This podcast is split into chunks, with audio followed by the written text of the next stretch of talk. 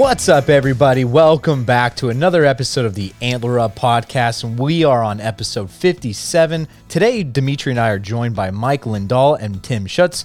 And both Mike and Tim are from Wisconsin and are the owners of Domain Outdoor.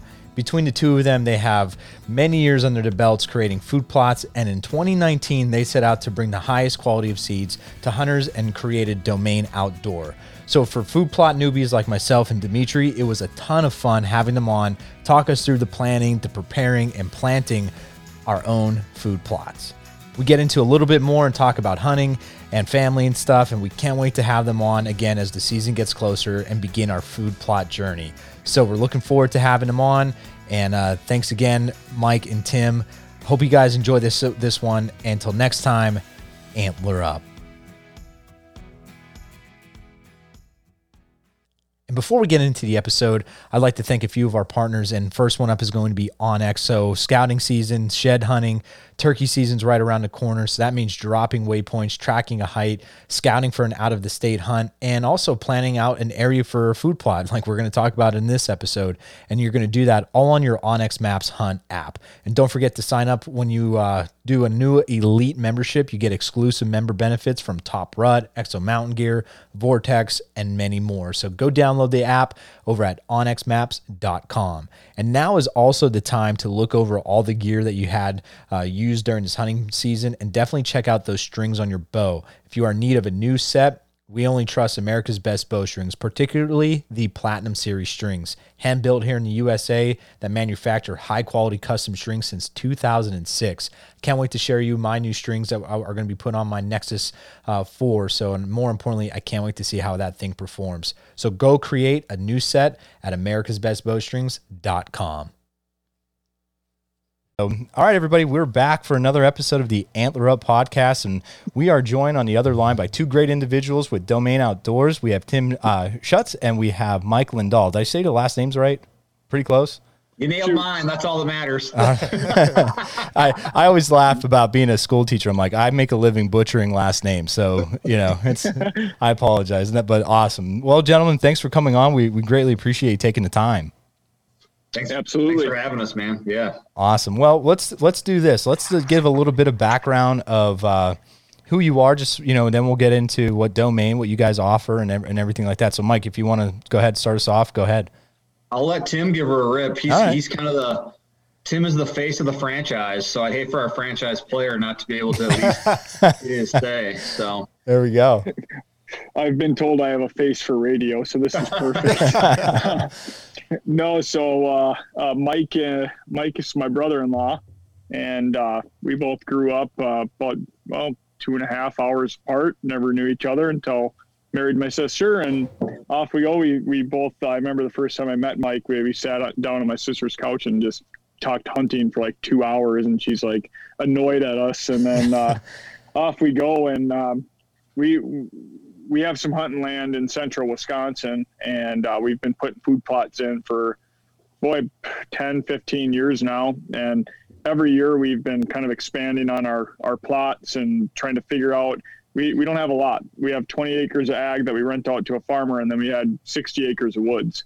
And people around us have 300, 400, and it was incredibly difficult. Uh, you know, all our neighbors were killing bucks, and we weren't killing bucks, so we about 10 years ago put a ton of effort into our habitat and started clear cutting and making bedding areas and adding food in as many spots as we could. And as mike and i got to know each other better and um, we, we started looking at the land i ended up buying the neighboring chunk of land to give us a little bit more woods. And we're like man like we really need to, to come up with something for it. And we were sitting in my shop one night having a beer and he kept, talking about these mixes that he had in his mind. He's kind of a seed nut. And uh, so, long story short, we, we were like, well, let's just do it. We're going to, we'll start making some of these mixes and we'll uh, sell it to friends and family. We'll get it cheaper. They'll get it cheaper. It'll be a win win for everybody. And we spun up our LLC. And then uh, I was out with uh, my best friend sitting there. We were met up for lunch and kind of talked to him about it and he started asking me about it and he's like well you guys got to name it and i was like well it's not really a business and he's like sure it is you guys have an llc it's a business And uh, a couple beers later, we landed on like, why do we put food plots in? Why do we go weekend after weekend to our woods uh, with chainsaws and clearing areas and trying to make it better? And I was like, food, water, shelter, man. Like you gotta you gotta create habitat, and you'll you'll hold more deer. And he's like, so it's kind of like you're creating their domain. I was like, ooh, all right. So the name was born. Mike Mike hated it. I think it took him about a week until uh, he came he came onto it.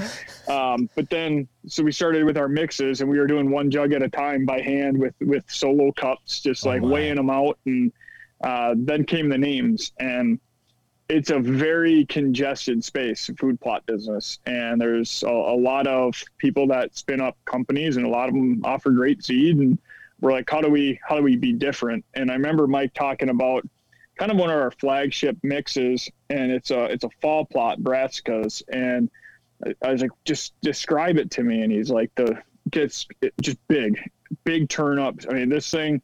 The, the green leaf, uh, everything is just big about it. I'm like, man, that sounds sexy, and we named it big, named it big sexy, and then from there, all of our names kind of followed suit.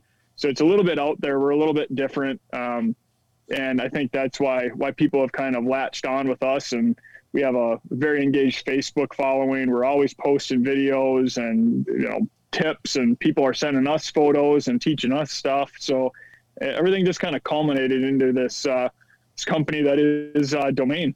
Yeah, no, it's been it's been wild. Um, I've I've been in this business for a, quite a while actually. So it, it kind of my my background is in.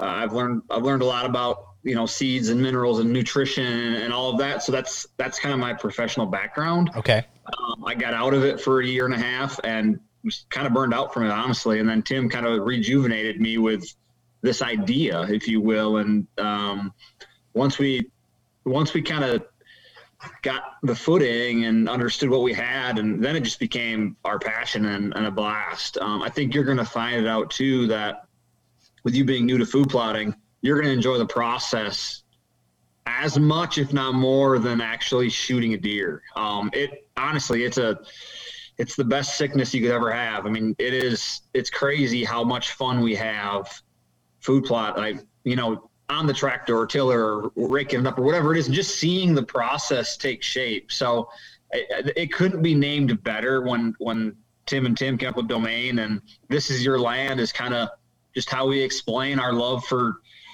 our love for the land and the country and and the, the things that we do and and the deer that we pursue. I mean, it's a, a full circle type of type of deal. And I think Tim hit hit the nail on the head. Um, we're different. Um, we don't want to be anybody else. We don't have competitors. Um, we're our own brand that stands alone, and um, we just do things the right way and work with good people, and and we're real people.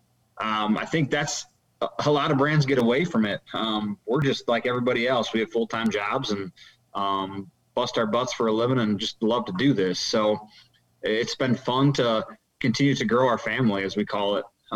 We have a lot of interactions, and it's it's really neat. You get to know people, and um, some of the people I've never met uh, that I've talked to for six, ten years. Honestly, uh, we share. I mean, we share baby pictures. I've never met the guy just from from this industry. So it's a it's a really neat thing, and we're really lucky to have a support system of people that are way smarter and better looking and everything than us. So we we kind of leverage all their resources, and uh, it's been a blast. And we got a lot more to lot more to go, long ways to go, and a lot more to come. But uh, it's been a hell of a ride so far. So. Well, that's what I, I love how you talked about you're really going to enjoy the process because I think, you know, as hunters, is when we harvest the deer and you know we we first lay our hands on that deer, you know, a, a, real hunter just really thinks about all the hard work that went into that harvest. You know, we don't we don't get excited about you know we do, but you know it's all not all just about how big the horns are, or, or you know you you kind of in the back of your head just you go through all that process of all the hard work you put in to get that deer. You know, yeah. you think about all the nights that you sat there in your backyard and flung arrows at a target, you know, yeah. to really narrow it down. You think about, you know, if you have a food plot of all the sweat that went into that in the, the heat of the summer um, to get that planted or, you know, maybe water it or fertilize it. Or if you were hanging tree stands and, and trimming branches and, you know, those are the things that you really think about once you harvest that deer and those just run through the back of your head. And that's more gratitude than actually the harvest of the deer itself. Hundred percent. We, I mean, our kind of flagship food plot that we put in at my land this year. It's uh, two acres, a little over two acres, and it's right in the middle of the woods.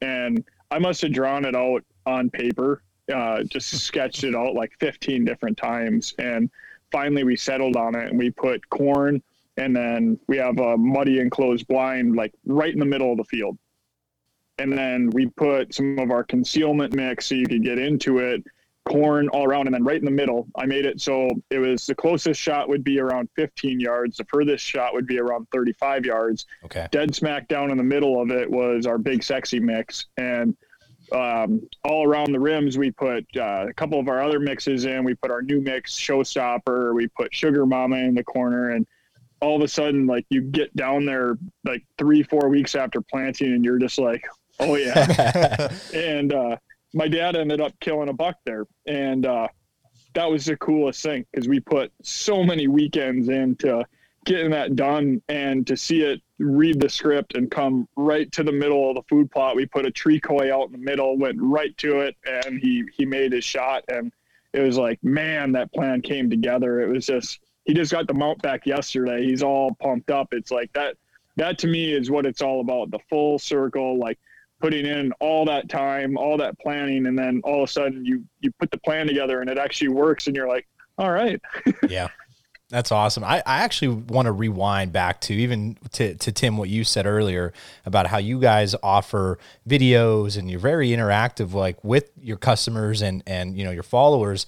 I will say this, like you said, there are hundreds of different other companies, but it almost makes it, you have to they make it seem like you have to have the X equipment. Like you need to have the tractor, you need to have the land, you need to have the X, Y, and Z, where you're very transparent. Like you just need half an acre. You just need this need little willingness to try. Yes, right. And it, you make it. You make it.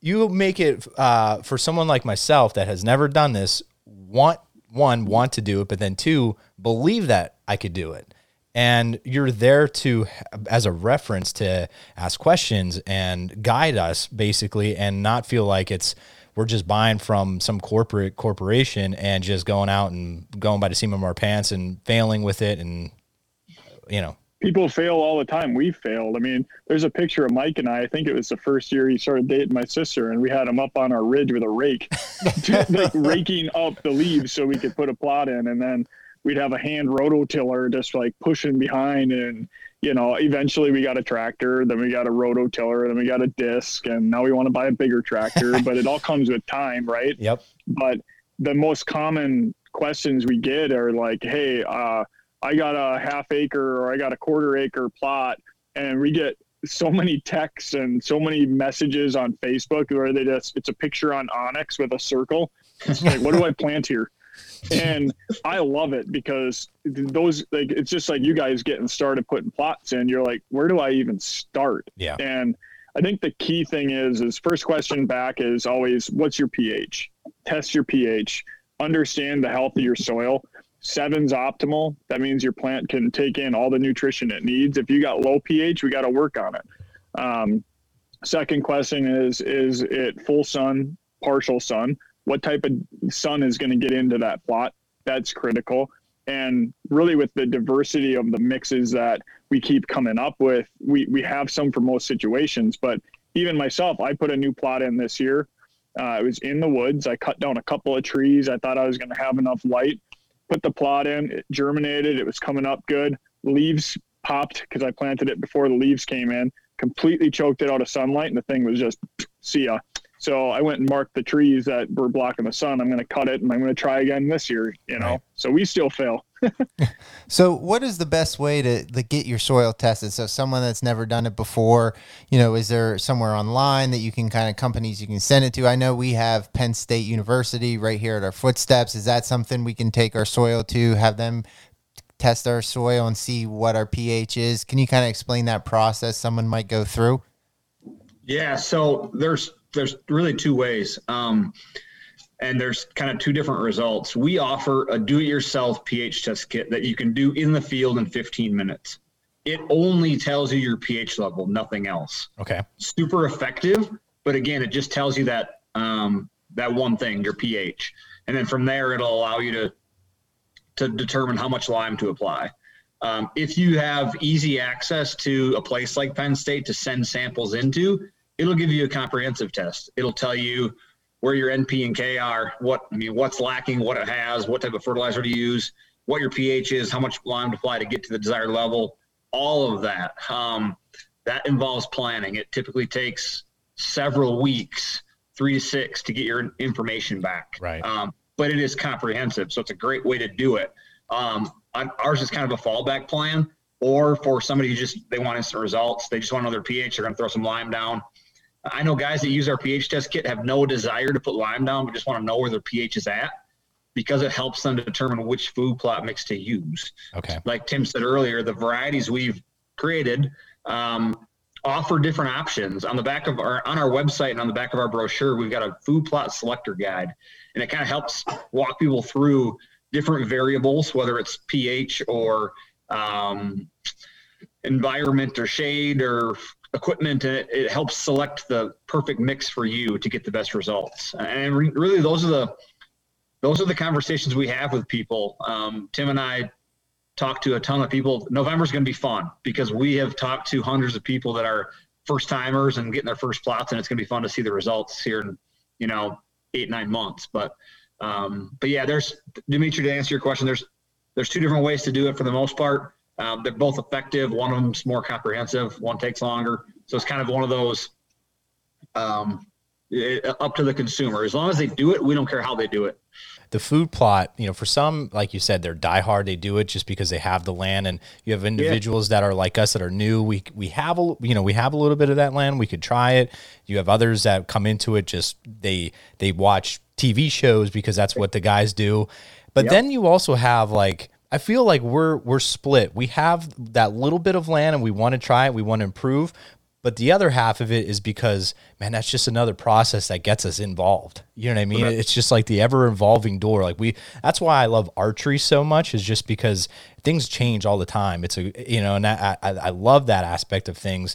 Um, you know, you could always work on that one thing that gets you a little bit better, and that this is part of it. This also yep. could be part of what could make you a little bit better of a hunter because you know, like like Tim, like you said, you you, you guys drew up a plan for, for that one spot and it, it worked perfect. And your dad you know you, your dad picked up the nice beautiful buck yesterday from the taxidermy. You know what i mean? So that's like that's that's full circle. It's all full circle man. And that i love that idea. And i like you know that kind of you know it gets you excited for for trying something new you know for us or you know for you even. It's trying a new different area. You know like tim like you said you failed and now you get to go back in there and try to readjust and, and get ready for hopefully another great opportunity in the future.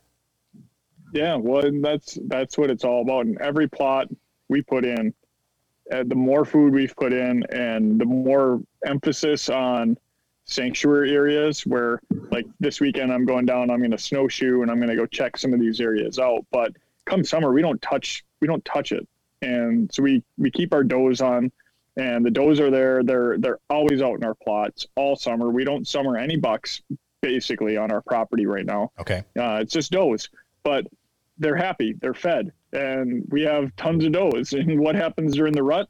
The does are there. Yeah. So you know that's really what's worked in in our favor, and you know we're going to continue to to try new things and just be different and um, it, it's every year our hunting has gotten better and better. And I'm not in an area where, you know, if I see a 130 inch deer, I'm I'm gonna smoke them.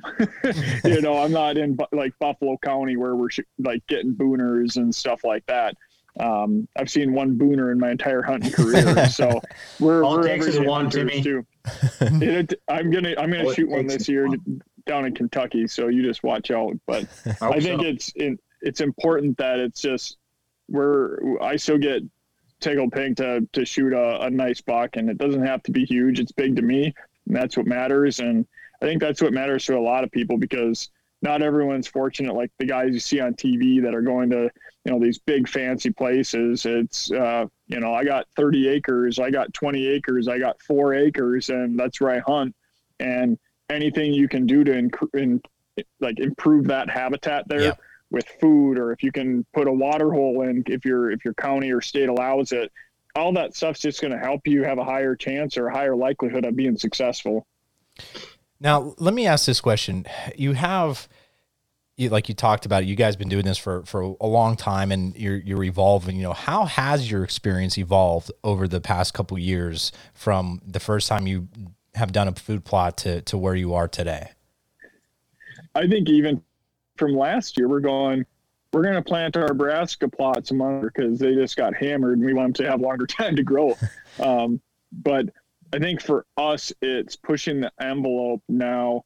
We've got our main areas that are just like they're open. They're like, yes, we're putting a food plot, but what are some of these other areas or how can you construct it? I think this year was the first year that I mean, I staked out out in that field, put stakes out, and we we mapped it out. Like we were very strategic on exactly what we were planning, where and how the deer were going to funnel through it, and we put so much thought into it of where the trails coming in, how are they going to access it, and I think that's where we're going to continue to evolve. Whereas before, it's like we we put the plot in, and that was it, and now it's like how how do we give ourselves a better shot if they do come in to this big field they don't just skirt that far edge and not come to where i can get a shot that would be my feedback on it Well, I even think a lot of times people don't realize the benefits you can have from a small food plot like us.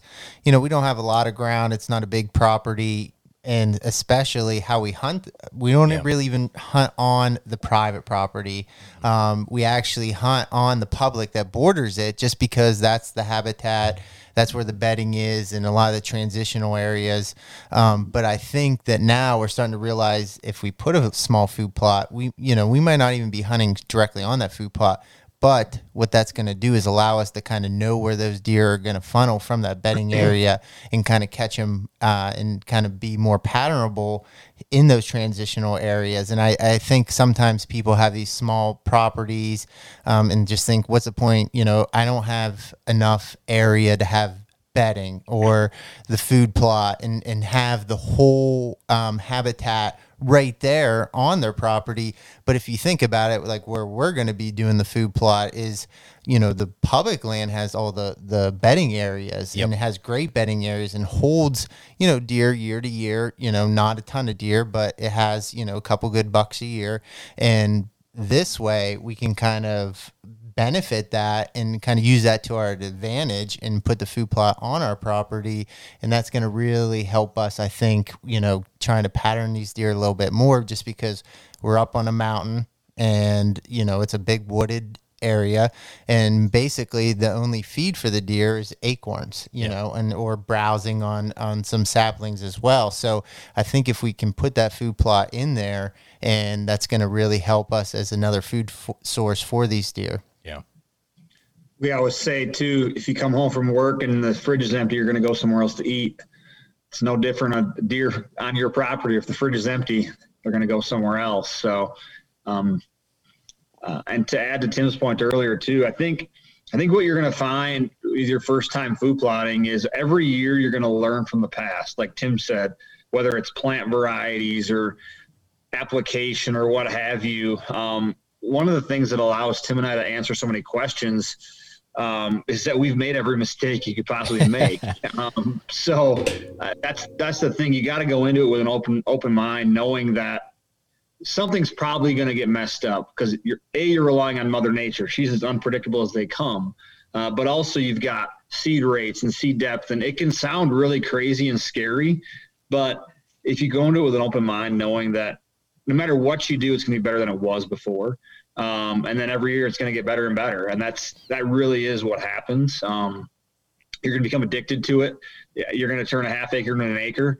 Um, you're going to turn it into an hourglass from a square. I mean, you're going to trust me. I've seen the process. Um, it, it is what you guys talk about. It, it, it's just it's part of the process. It's it's my favorite part of it, and every year it's going to become more and more of the process. So, I like it. So now we tested our pH for for our little food plot.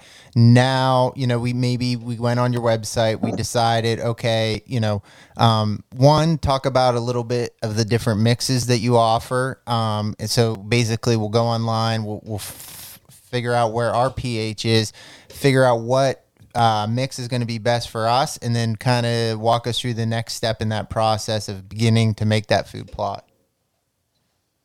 Yeah, so let's use your your property as an example. Um, you've got two food you've got two food plots. Um, typically, when Tim and I talk people through properties, we try to think outside the box. So not just your nine day gun season, yeah. but 365 days a year. Um, we want deer to always be there. Uh, like Tim said, his property home is the home to a herd of deer year round. Um, I'd rather fall bucks than summer bucks, if you know what I mean. So, um, so we're thinking year-round food. A, a, lot of our mixes have perennials and annuals. Perennials are your clovers, your chicories. Um, they come up year after year, so multiple years with one mix. And then um, we've blended some brassicas and oats and some of those kind of cooler season food sources. So, just to keep things extremely simple, um, what I would try to do is plant half of your available food in a perennial, whether it be hot chick or comeback kid, um, if you're shopping domain, and then the other half of your total space in an annual.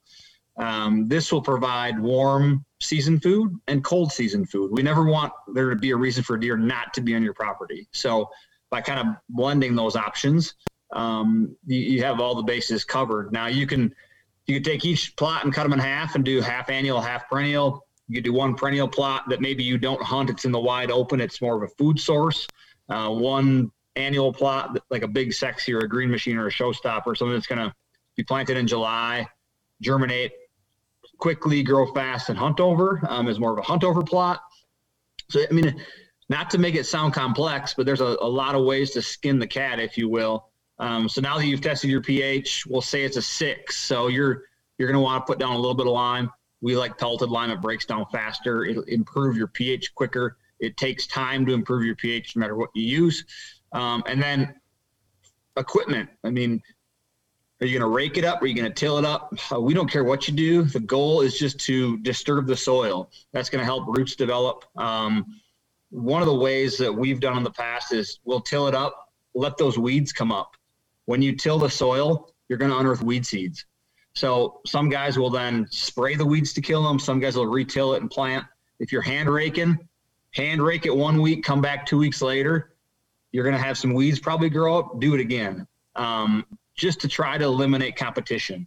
Um, a lot of times, I'm, I'm, saying a lot, obviously, but um, we like to plant our perennials in the spring because they're going to last longer, so they take a little longer to establish and we plant our annuals in the late summer. So um, two time frames to, to plant, so to say.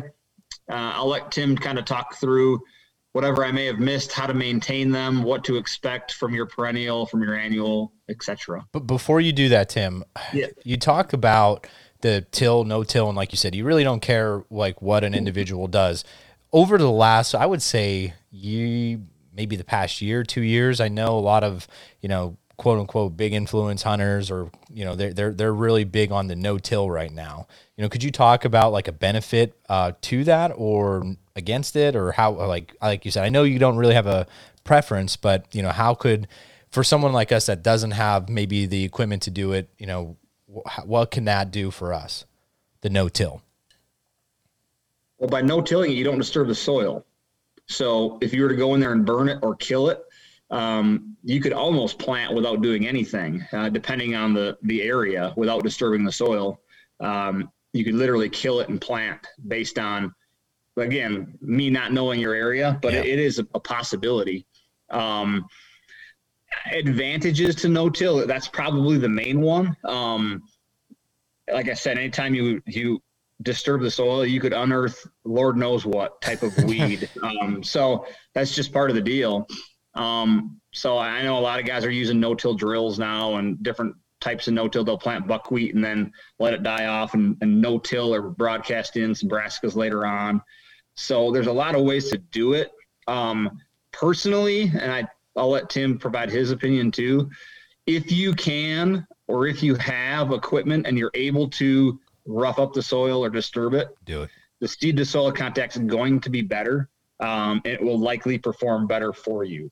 Uh, now, with that said, Tim and I are, again, we are we're believers that we can we can help help you no matter the situation. So there's there's a solution for everything. So um, like I said, if don't be deterred if you don't have the equipment, we'll find a way to make it work. And and no till is a great way depending on the scenario. There's a, a variety of solutions. Burning and spraying are two of them. My my big thing with it is like, so our plot that we put in, it was our third year planting it. So I bought the property in 2018. It was a soil bank. So it was just weeds. Mm-hmm. and the first year we got in there and the plot came up good. But you're battle when you're especially when you're establishing a plot, you're gonna battle weeds. And we sprayed it. We've got a big I, I don't like Roundup. It's nasty stuff. You got to be really careful, like health reasons why. Like I just I like to limit our use of Roundup, you know. But it's frustrating when you go through all that work and then you come back and your weeds, your plot's just choked out by weeds. We had a guy that uh, we've been posting pictures about on our Facebook, milkweed, just nasty. And every pigweed. time he tried to do pigweed, pigweed, pigweed. Yeah. Okay. Um, we have milkweed on our property, whatever that crap is. I hate it. Um, is that what it is?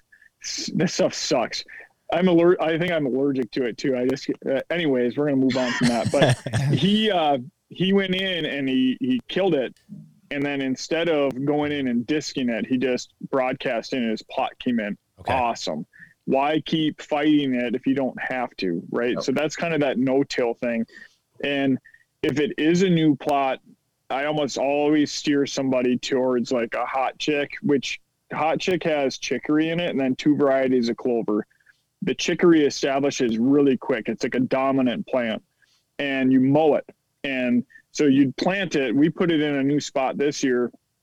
We put it in, and it started coming up. Weeds started coming up. By the third time we mowed it this summer, the, the chicory and the clover was a dominant plant because every time you'd mow it down, they would outgrow the weeds and the, it just kind of choked out the weeds. And we didn't spray it. So that's a really good way to establish a plot. Now, eventually as we get that established then we'll go in and we'll rotate in some brassicas and stuff like that but uh, you know weeds are the biggest enemy um, not getting enough sunlight and then planting it we got screwed this year when we put our all our fall plots in i mean we we put a ton of work in and there was rain in the forecast and that rain went away and we didn't get rain for like two weeks yeah it was a very and dry summer yeah it was it stunted our plots a little bit. But that's why we're going to get everything ready in July. Like right at the 4th of July, all our stuff's going to be tilled up. We're going to be ready to go. When we know there's rain in the forecast, we're going to go and we're going to plant it. We're going to just get it done because end of the day, like Mike said earlier, like you need rain. so guys will go, well, my plot didn't come in. And it's like, you didn't get rain for four weeks. like, what do you, you expect? Need, it needs water. Yeah. Now, do you do you recommend that that someone plants right before rain? Is, is is that something you usually do, or you know, you're trying to time that out? Yeah, I mean, especially with you guys like getting started, like we roll, or a lot of guys use like a cultipacker to get the seed down. If you got a nice rain coming in, it'll actually help kind of pound that seed oh, down in um, to get that good seed to soil contact that you need. Because we talk about every one of our mixes, we got a planting guide and it'll tell you a seed depth. And uh, so that, yeah, rain will help. And, I mean, but also if you get a downpour, it could it could wash away your seed. So you got to be kind of mindful of all those different scenarios. But it, uh, I would err on the side if you've got rain in the forecast. Like I've been out before, like running with the spreader in the rain, getting the seed out to make sure that we got it out. How about talk a little bit about fertilizer because obviously that's something you're going to probably want to put down on your food plot. And I know planting my yard uh, at my house that there's a lot of numbers that go involved in fertilizer and, and you know sometimes when you go to the, the feed store and try to pick that out it can be you know very overwhelming can you talk a little bit of what you would recommend you know maybe starting out your food plot versus maybe after the season or winter or you know sometimes there's other uh, time frames that you're putting fertilizer on the plot like Tim stated earlier, the pH level determines the amount of nutrients your plants can absorb. So spending money on fertilizer really comes in. I mean, it, you get 100% of it when your pH is a seven. So to your point, different plants require different types of nutrients. For the most part, um, to keep it simple, the first number is the most important number that we tend to look at. That's nitrogen. And the reason I say that is um, Tim keeps grabbing the hot chicken, the comeback kid there right next to him. And those are are cold season perennials, and your clovers actually create nitrogen as they grow. So typically, um, to keep things simple, when we're planting perennials, um, we use low nitrogen fertilizer, so the low first number. Um, I hate to give ratios because the, the first thing you'll say is we don't have that here because it's really hard to match. So yeah. 5, 15, 30 is a great fertilizer to use on your clovers but the ratio is more important. Low first number. Um, otherwise, what happens is if you put a high nitrogen fertilizer on your perennials, you're going to feed the weeds. So vice versa for the brassicas or your your rapeseed, your turnips, your radishes, your oats, your winter peas, your soybeans, etc. They like nitrogen. Your incognito, your concealment mixes, they love nitrogen. So there we want a higher first number. And a, a standard 19, 19, 19 17, 17, 17 is perfect for those. So we try to keep things relatively simple when it comes to explaining fertilizer. And um, as far as application, we always try to put some down when we plant. Um, and then once the plants are established and growing, it's always wise, I think, to try to to reapply at least one more time. Now, the critical step, uh, we're going to go back to Mother Nature here, is when you're applying granular fertilizer, you need rain.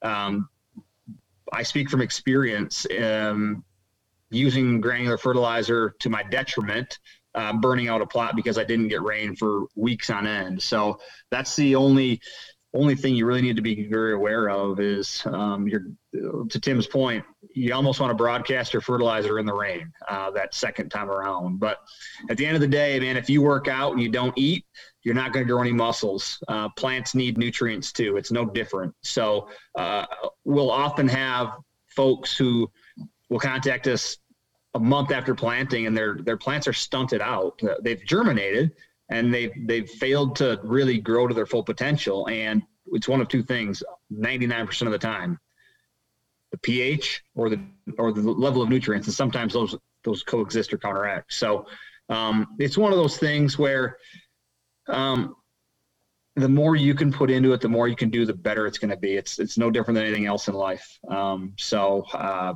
fertilizer is extremely important. However, it's one of the steps that a lot of a lot of people skip because it can be an expensive step. So um, you were saying earlier, like you're looking forward to every or what can you expect year after year? I, I think year after year you can expect to skip less steps. Um, the first year you're going to skip as many as you can. The second year you're going to skip a few less and by the end, you're like, you know what? If I'm going to spend all my weekends doing this, I'm not skipping anything. I'm testing my pH. I'm applying lime. I'm putting down fertilizer. I'm eliminating the weeds.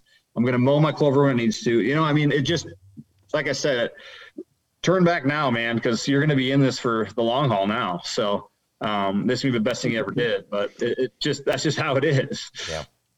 So and and we always talk about rain and, and that's very important for planting as well. And i know where we're going to be planting food plots it's just a small open area in the middle of the woods. And i think that is a lot of people's situation that has these small food plots. What they're doing is maybe they don't have the big fields or the the old apple orchard that they can kind of clear off that's already existing. So they're cutting trees down you know on their small um, acre or half acre. Now, what about sunlight? So they're going to be clearing trees. How do you know that you have enough sunlight hitting that that food plot? You know, because sometimes you know I don't really know, you know, because some of those trees are going to be covering up, and you talked early on about the leaves, leaves popping up and hitting. You know, is there an indication that you can kind of figure out, or, or you know, is there some time during the day you can kind of watch your food plot to see if it's getting the proper sunlight? I I would err on what do you have for undergrowth in there now? If it's just desolate and there's like nothing growing, like maybe it's just all leaves. Okay, maybe you don't have a lot of sunlight, but uh, in the woods plots, I I would plant before the leaves come in and give it the best shot to get that early germination. Once once that happens, what I should have done, but I ended up not being able to go down for a while. The leaves pop, and it's like that, especially like that afternoon sun, that good baking sun. Where is it hitting, and okay. what tree top is blocking it? And I would try, try and take just even selectively a couple of those out. Um, but yeah, Mike can probably speak more to like how many hours and stuff of daylight because he's like I said, he's the seed nerd but um, that's what I do on on our property, and that's where I messed up this year. Was in the woods plot. It was tiny. It was eighth of an acre, and it was just it's going to be an awesome kill plot. I'm going to kill a buck there this year. Like that's my goal. Um, but I've identified the trees. I marked. I know exactly the three trees that I need to take out. Once I get them out, it's going to open up a lot more daylight and game on. Yeah, to, to add to Tim's point, I mean, he covered it pretty well, but I, my theory is always if you don't think there's enough sunlight, create more. There probably isn't if you don't think there is. Um, but three to four hours a day is kind of what we say. Um, now you have to sit there with a stop, stop watch and measure it. But, um, you know, I, he makes and, me and also, also too, plant varieties play a role too. Um, like hot chick, we keep going to it, but we've posted some pictures on our Instagram and Facebook of Tim's logging roads, and there's not a whole hell of a lot of sun there. But they were established when there when there was. They took root, and those clovers and chicory can handle the shade. So it's as much what you're planting as how much sun there is. But um, and uh, like I said, three to four hours is kind of our goal. Um, you know, every every year you're probably going to trim a tree here or there, but um, a lot of our food plots that get planted, like to your point, they're not large food plots. They're not large tracts of land. It is small shot plots in the woods.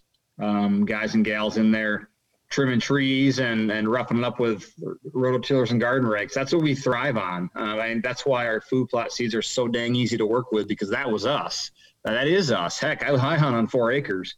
Um, and use a rototiller in my backyard and I use a hand rake down below, and that's how I hunt. So that's the the fun part. And I've I've eliminated at least one or two trees every year um, for plot expansion in my in my position. But um, yeah, I mean, plant varieties are key. Try to think three to four hours of sunlight. The positioning of the plot based on you know the sun rising in the east, sets in the west. Um, so consider that when you're positioning your food plot. If it's completely new, um, you position it, you know, so it gets the most sun available. Uh, and then if, if you think it's too shaded, it might be. So remove a few trees if you can, you know.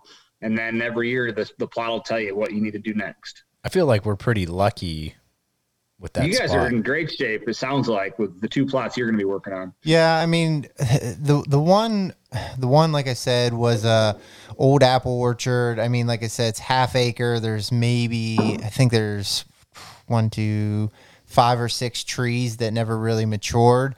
Um, so it's not not real big. So that's kind of been established there for a while. And and the reason I was talking about sunlight is is because there is grass that grows and and it has to be mowed. So you know I was just wondering you know if the grass can grow, is that enough sunlight for clover or you know um, brassicas that come up as well? And then the the other food plot was kind of um, like I said, a half acre, and it was kind of a, of an open area already in the woods. Um, but we cut more trees down around the edge, and it was kind of some that knee high brush that we kind of bush hogged out, and then we kind of tilled it one time.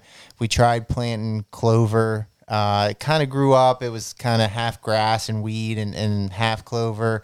Haven't really done anything with it. Probably that's for that, that's a year like you way before even I started. Coming. yeah, I mean, you're you're talking seven, eight years ago. Um, basically, there is some clover in it, but it's basically a grass field right now with some clover. Basically, looks like your your yard. Um, so, but we still mow it uh, through the summer months. So that's why I was kind of asking about sunlight. If that that grass is grown and it needs constantly mowed, basically similar to your yard. Uh, is that enough sunlight to do an actual full food plot? Both yeah, of your plots, 100%. yeah, both of your plots sound like they have plenty of sun. Um, if you're concerned about the apple orchard, go go hot chick there or clover chicory. Uh, that's going to be more shade tolerant. The other area with the knee high grasses and whatnot, that that screams brassica plot to me. That's a that's a big sexy or a showstopper or something of that nature. Just again, Yeah. sight unseen. Um, that's kind of where my head's at. So what I noticed with our clover chicory plot was anytime we mowed it and you have that new growth, the the tip of that new growth is where the nutrients are because that's where it's growing out. And anytime like literally we had the same it was a doe and triplets and then we had a doe with twins that just lit like they were I, like I, I swear they'd sleep in our food plot if they could but you'd go in and you'd mow it and you'd see the the trail camera take a couple pictures of us in there with the mower and literally it's like they're in there and all of a sudden that growth starts coming and you could just tell the deer were, were hitting it more because that's where all that fresh nutrients are coming so mowing it all helps with weeds but also it's giving them what they the whole reason you're planting it Yeah. nutrition right Yeah. Now, when you talk about, you know, like our little area and you, I remember reading an article, Mike, I think that you did on, on your website about, you know, understanding the importance of your entry and exit routes and, you know, where deer are bedding, you know, how do you, like Dimitri kind of alluded to that earlier when he was saying, you know, the the deer bedding for for where these spots are are on public, and we just want them to kind of come to this situation for us to get a good understanding of where they're funneling to the feed, and if, if we could catch them and have that good intel and all that type of stuff. You know, how how important is is making a food plot to the bedding and like then on top of like to build on that like 1a is the importance of bedding but then you know 1b being you know where do you hunt and and strategize for for that? Because i know you hear like even like tim you said that kill plot you know what's you know even talk about the difference of you know hey this could be just a transition area and, and you're going to be able to smack dab one here and that's that and then a kill plot is this I know that's like three, five questions all in one, but see fit for however you want to answer it. let, let me hit it on it real quick for ours because our woods until i got my land was all center access. Regardless of regardless of where we were going to go hunt you're walking dead down the pipe. You're going right in the middle of the land and you're walking on oak leaves and you are not quiet. And one of the advantages of our new land is you can skirt and we started hunting the edges of our property way more. Um, there's a couple of stands that we have that come rut. If i've got good activity on the cameras i'll push in and i'll sit there but almost all of our stands like my top three stands that i hunt i can get in and almost always i will not spook a deer. And i think it is so critical and so overlooked of even guys walking into the stand and you got a wind blowing into the bedding area like you're already setting yourself up Yeah. for failure if you want to shoot that mature buck you know year after year you talk about these guys some of the guys that i know that just kill slammers year after year that's what they think about so i'm trying to think like that and i'm trying to get better of like i think it's kind of tricky sometimes when you got a bigger plot. If you got two three four plus acre plot you're you're almost always going to bump a, a doe or something off of it when you get into it. But our incognito mix and stuff like that that we're we're trying to just eliminate spooking deer. Um, but i think that when the time's right and i need to go in and i need to get close to their bedroom i'm going to get in and get close to their bedroom. But i try and avoid it if i can. And that's where to your guys' point if you establish the food, the does are going to start using that food source. And as, but if you're in there all the time and you're bumping the does and they don't feel comfortable, then they're not gonna they're not gonna stick around, or they're gonna come. They're all of a sudden, every single picture you get is going to be at one in the morning, ten at night. It's all going to be after dark photos because they're not comfortable on your land. So I think paying attention to what time are those deer using your plot? Are you putting pressure on them where they, they just don't feel comfortable? Um, our our deer around us are pretty comfortable because we're always around on our ranger and tractors and we're pretty active, but it uh, it still makes a difference. Yeah, I like. Yeah, it. I mean, he nailed it. Um, but I mean, I'll add a few things. Um, I mean, we've all seen some of the research on pressure and how deer react to it, especially older, mature deer. So, um, one of the hardest parts, if you will, about food plots is that typically when you want to hunt it, there's either deer in it when you're going in, or, or there's deer in it when you're going out. So, um, incognito was designed for those reasons, uh, more or less to conceal your access in and out than anything, because we want you to be able to hunt those plots and still get in or out without busting deer. Um, but also, too, I know a lot of guys. To your point, um, they'll hunt.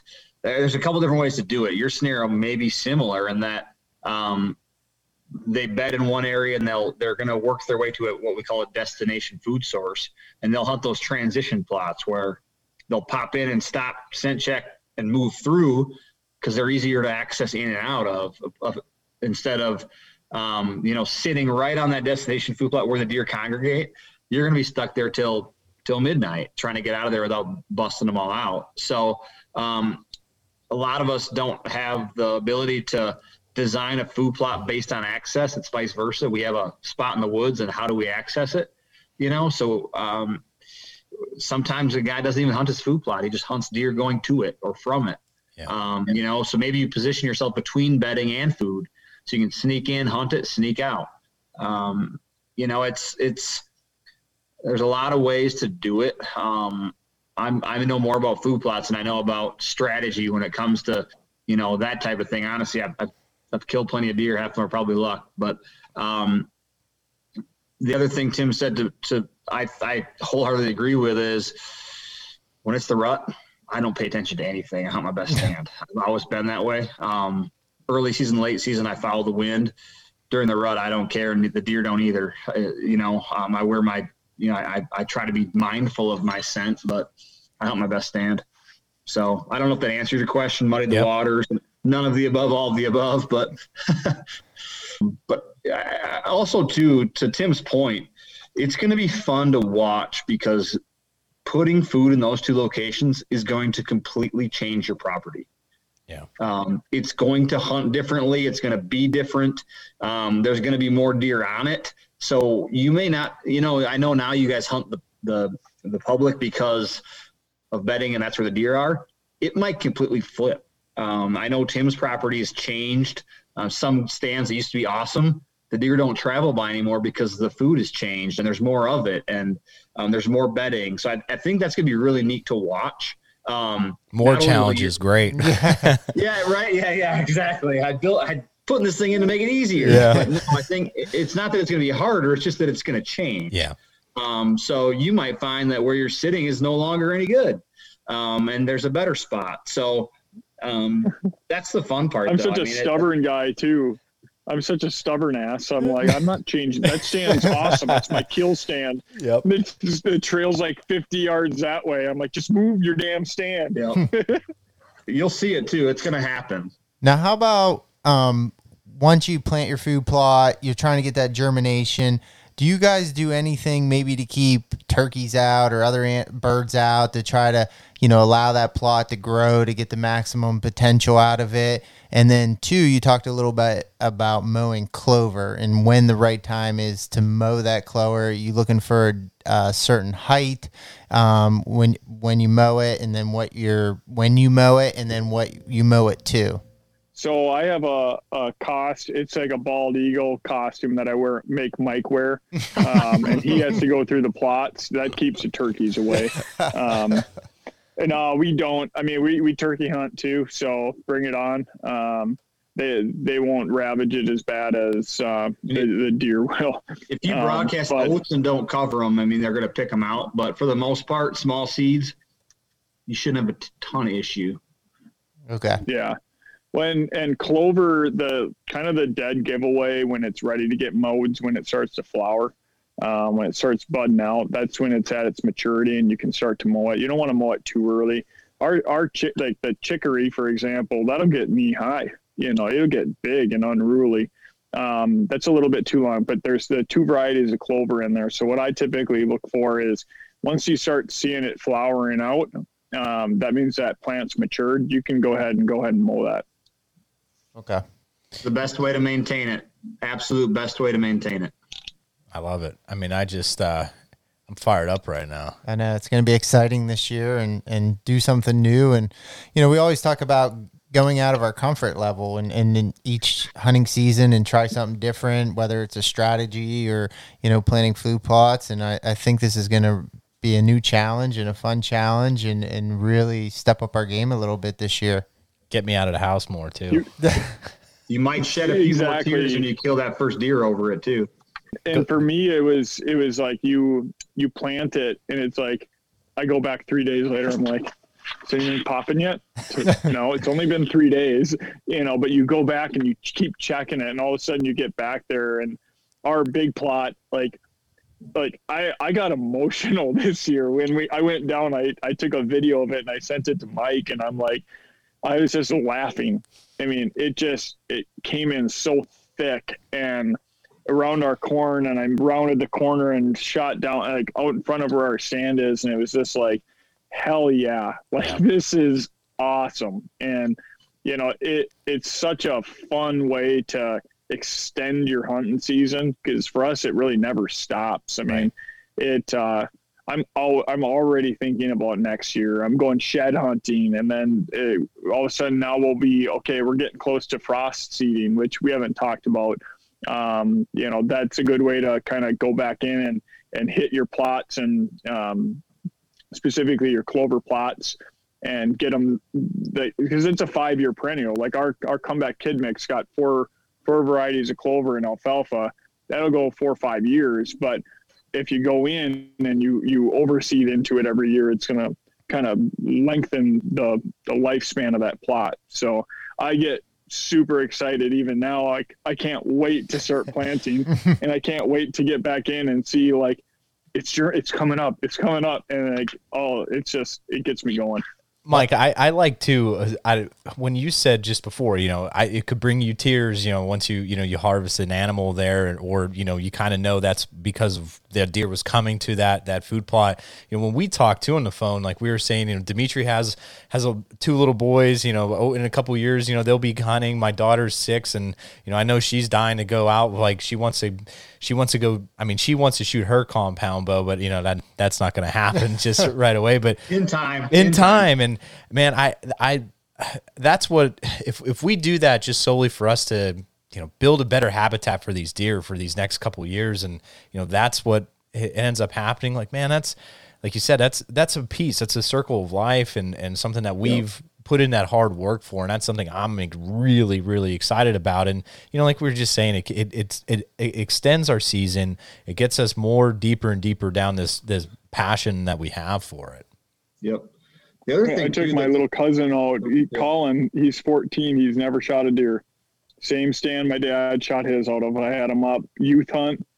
Uh, we had a close call. Almost got a nice buck. And second season of was or second weekend of Wisconsin gun opener. Um, we had like eight or nine does out, and I look over and there's this buck, and it was a nice eight pointer, better, way bigger than the one horn I shot for my first buck and Colin Colin took him down and I mean immediately like tears of just joy. He called his mom and his mom's like, Is everything okay? And he's like, I'm just excited. And it's just like I'm sitting here watching this unfold and it was the first time I'd been with somebody that took their first deer and it it was so humbling of just like man it- he texts me every other day asking me for trail camera pictures. He is hooked.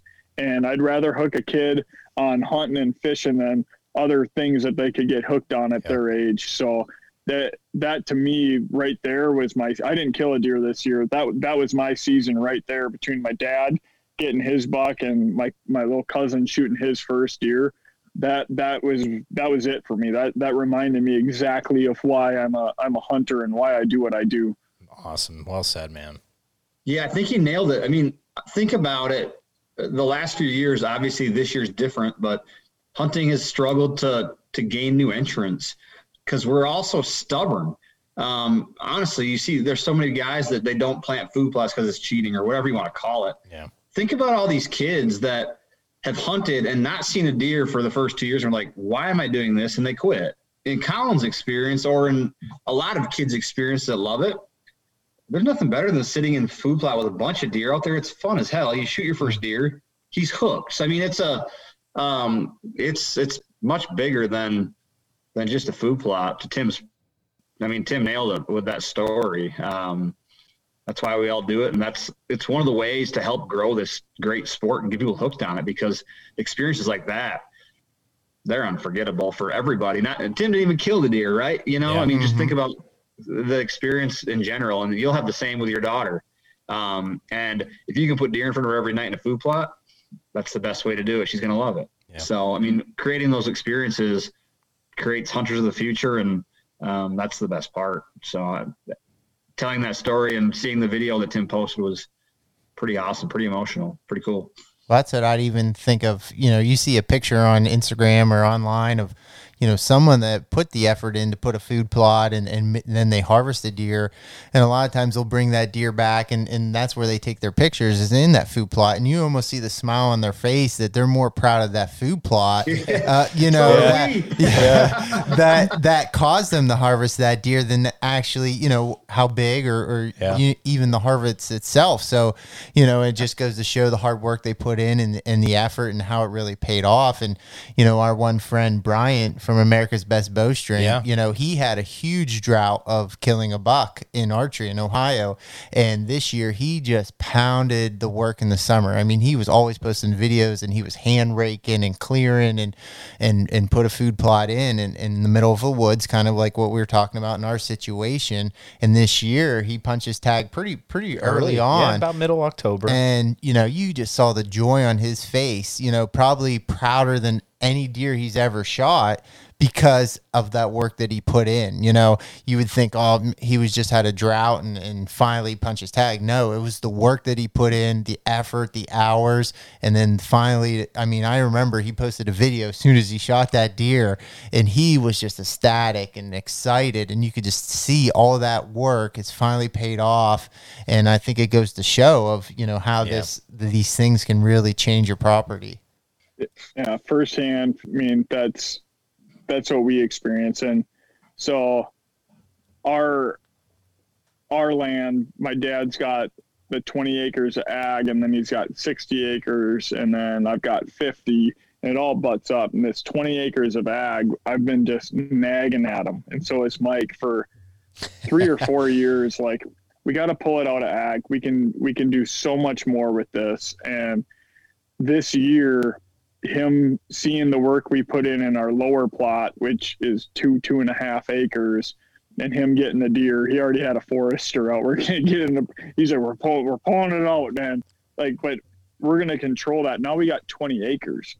Now, now we're gonna talk like, all right, how do we have 10 acres of of food, and how big of a game changer is that gonna be? And some my dad, my dad's as stubborn as I am, and he is all full tilt on it. So that's our big project this year. And Mike and I's big commitment this year is we've we've done a lot of videos and we post them on our Facebook and we started getting them on our YouTube channel now. And a lot of them are like minute and a half and it's just quick tips or Yep. whatever we're doing. But we are uh, we are gonna document this project. It's not gonna be a one year project converting this field. It's big, you know.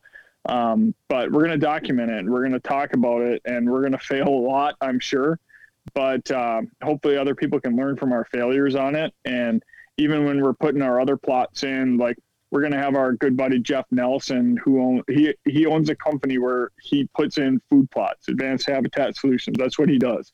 He goes in and helps guys plan it, execute it, put the plot in, and we're going to have him on. Uh, we do a, a, Facebook live every other week or so, and uh, just break it down and put the plan in. And it's like that's when it gets really fun for us. And then all of a sudden, you'll fast forward like five years from now and watch how that whole property transforms, and the amount of deer we're going to see is going to dramatically increase. The amount of encounters with big bucks is going to dramatically increase because you're just you're putting more food in, you're putting more shelter in, and um, I'm I'm just pumped about it.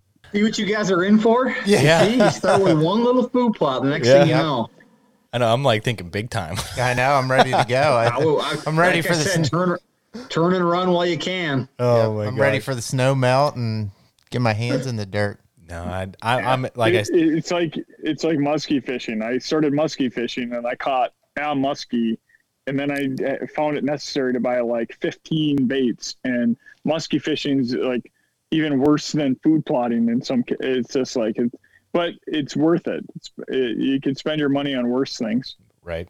I always say that. I'm like, I, I, at least I'm not spending money on strippers and booze and all that. You know. Exactly. Yep. See? Yeah, that's crazy. Well, exactly. we we got everything. I mean, we planted. we're ready to go. yeah. We we. uh I mean, is there? Here's a, here's a question. Now we're we're before we wrap things up for this part one of this episode. You know, we're we're newbies coming coming into it. You know, we I know you could just go that general answer of you know enjoy the process and you know you're going to make mistakes. You know, is there is there anything else that you could possibly you know say to us before we we get rolling? you know, either, even if it's a tip or a trick or uh, a mis- you know, even a common mistake that you normally see. You know, you talked about skipping steps. You know, just what's something that we could possibly try to avoid for that first time, or just something to hey, just sit back, relax, and and put into work. I'll I'll go first, then Tim can can knock it out of the park with the, final. But um, first of all, hard work always pays off. Whether it's this year, next year, or five years from now, it's going to pay off. But one of the things we didn't we touched on pH, which we stressed the importance of it. One of the things we didn't talk about that can be super helpful and really hard given our human nature is when you're planting that open brassica food plot. Um, brassicas have tiny little seeds and they grow into big giant plants. One of the biggest things people do incorrectly is they put down way too much seed. Human nature, more is better, is not the case when it comes to mixes like big sexy. So you have that that spot that's we're going to call it a half acre, 40 yards by 50 yards or what have you.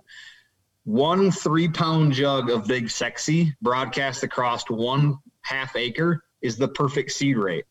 You're going to look at it and think this can't be enough, but it is. So the biggest advice I can give you outside of what we've already done is pay attention to those seed rates, especially with brassicas. With clovers, not as important. They'll kind of you can overseed a clover plant. It's it's quite all right. But with brassicas, if you plant it and it looks like a carpet two weeks later, you think it looks awesome. If you send the picture to me, I might bite my tongue because it looks great, but in six weeks you probably won't have big giant turnips because all these plants are fighting over the nutrients. So seed rate, seed rate, seed rate, seed rate. Um, one of the biggest um, problems experts, first timers, what have you, people across the food plot spectrum have with brassicas. Human nature, man, more is better. And this is one instance where it's not. Tim Bob, That, that that's that that's what I was going to say. that's why Mike took it first. Yeah. It- the problem is, I mean, I'm looking up at our. I mean, they're they're black seeds. You can't see them coming out. You're like, and then you go and you're like looking at. You're like, I don't see any. Well, you you can't see them. Once you broadcast, like, it's out. So step it off. Walk briskly. We use hand planters. We low get the- uh, seed setting. Scott's, yeah, tiny seed setting and invest. I mean, we buy like the Tesla of spreaders. It's like 20 bucks. Uh, it's a Scott's grass spreader. It's got a battery in it. Oh, game changer. But um, you use that and like I'll put my hand out in front of it and just all right, there's seeds coming out, and then walk, go, go, go, go. Make sure you're not crossing over your path. And yeah, I I will double, triple, like reinforce Mike's point because I've made that mistake before, and I I've said it on on on our videos before. Like you want that picture where you're holding the the giant purple top turnip that you see on TV. Well, they planted it right. they they didn't crowd it, and crowded airspace. You're going to have a a ping pong size ball turn like size turnip and it's just not going to produce what you want so that and reach out and ask i mean that's like mike and i answer so many questions and i would so much rather answer the question to give you a better shot not guaranteeing it's going to be successful i'm going to help you or mike's going to help you have a better shot at success but reach out and ask you know and there's so many of these groups on Facebook, these food plot groups and stuff where you just get keyboard people that are just they they just like I know everything and it's like I don't know everything. Mike doesn't know everything, but we're gonna we're gonna give you the best uh, advice we can, and we're we're gonna do our best to not steer you wrong. So um, and we'll be there from start to finish. say. Yeah, yeah, that's what I would say. Awesome. Well, here here's what I asked, and for from the two of you, if you're cool with it, after this one airs, let's we'll re-listen to it. We'll say, okay, man, we totally neglected this topic. We missed this one, so we'll we'll make note of that just in case if we did. And then on that second episode, when we get going for uh, when we get right in the thick of things, we'll we'll go ahead and revisit that. But then we'll talk about where we're at currently, getting Perfect. ready with everything, and and doing all that stuff. What, does that sound? Sounds great. I love it, man. Yeah, it sounds like a great plan. Awesome. Well, so I'm looking forward to watching your process. Yeah, it's going to be a lot of fun. So, well, where could people find you? And and uh, I know we talked about you know the Instagram, Facebook a lot with Tim saying that and doing the Facebook lives. So, where could people re- find you and, uh, and, and check you guys out? So our our website is uh, domainoutdoor.com. Uh, our Facebook is Domain Outdoor and our Instagram is Domain Outdoor. So uh, we post every day. Um, we we do our beers and bucks, uh, which is basically Mike and I just sitting BSing for an hour or so, but talking food plots. And what we really like is the community. We've we've seen a lot more questions and stuff coming in, and a lot of the questions that we answered tonight, we answer on those. Um, so check us out on Facebook. We're very active there. Again, Domain Outdoor, and then uh, if you have questions on, on our website, uh, we've got a great food plot selector to kind of help you out. And our YouTube channel is is ga- gaining momentum. We have so many videos. We Mike, I'm like Mike, why have we neglected this? Like, so we're going to be posting a ton more video content and little snippets of like I have an in the woods food plot video that we just put up a couple weeks ago. So um, watch out for that. We're going to keep adding there, and uh, yeah, thank you very much. We we really appreciate this. This was awesome. No, thank you guys. We we appreciate you taking the time and sharing, you know, everything about food plot, what you guys know, and, and talking about domain. And uh, you know, I'm, we're excited to start our adventure down this the, down this crazy road. And everybody, go give the guys over at Domain Outdoors a follow. And uh, if you have any questions, like they said, hit them up. And until next time, antler up. That's a wrap for another episode of the Antler Up podcast. Mike and Tim, thank you so much for coming on. Definitely go check out those guys over at Domain Outdoor. And I'd like to thank you so much for checking us out. And until next time, Antler Up.